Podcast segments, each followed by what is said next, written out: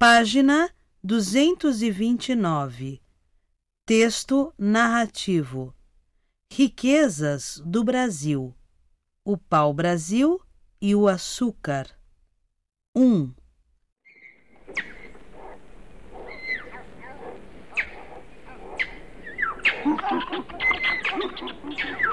Desde seu descobrimento, o Brasil explorou suas riquezas naturais e viveu grandes épocas, graças à sua agricultura.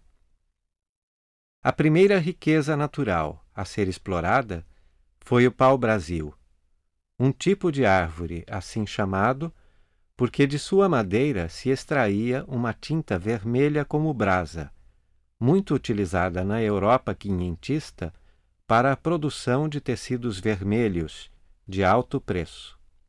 O Brasil possuía esta árvore em abundância.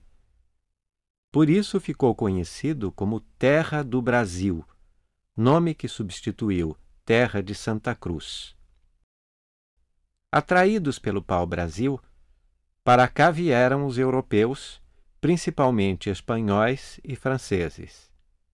Com a ajuda dos índios, os europeus desenvolveram uma exploração sistemática do pau-brasil e em poucas décadas devastaram a Mata Atlântica, embora esta cobrisse nossa costa do norte ao sul. A segunda riqueza brasileira foi o açúcar.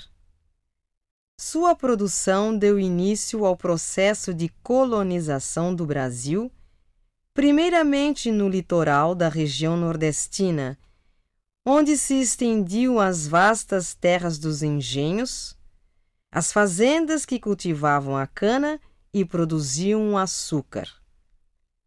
As condições de solo e clima, a presença de matas das quais se extraíam madeiras para as construções e a fornalha, e de cursos d'água que funcionavam como vias de transporte, faziam dessa região a região ideal para a atividade açucareira.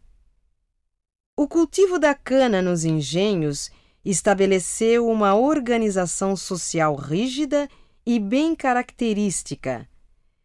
Havia a casa grande, a residência do senhor de engenho e de sua família. Era uma construção resistente, de onde o senhor de engenho governava a propriedade. O Brasil possui ainda magníficos exemplos dessas construções. A capela era o local onde se reuniam as pessoas para as cerimônias religiosas, missas, batizados, casamentos e funerais. A senzala, a habitação dos escravos, em geral constituía-se numa única peça, onde se amontoavam todos, sem distinção de idade e de sexo. A casa do engenho, local onde se produzia o açúcar, era formada pela moenda, pelas fornalhas e caldeiras e pela casa de purgar, limpar o açúcar. Os empregados assalariados eram poucos. Faziam parte da propriedade, ainda, o canavial, as áreas da mata e uma pequena área para a plantação de gêneros como a mandioca, o milho e o feijão.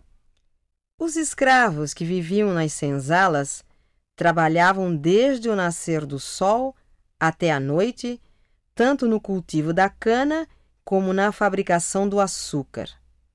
O negro, na verdade, foi o grande elemento que sustentou a economia açucareira nordestina por mais de 300 anos.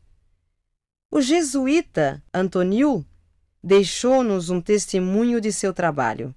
Os escravos são as mãos e os pés do senhor do engenho. Por causa dessa vida difícil e dura, o negro cometia suicídios e empreendia fugas para a floresta, onde formava os quilombos, aglomerações de negros fugitivos.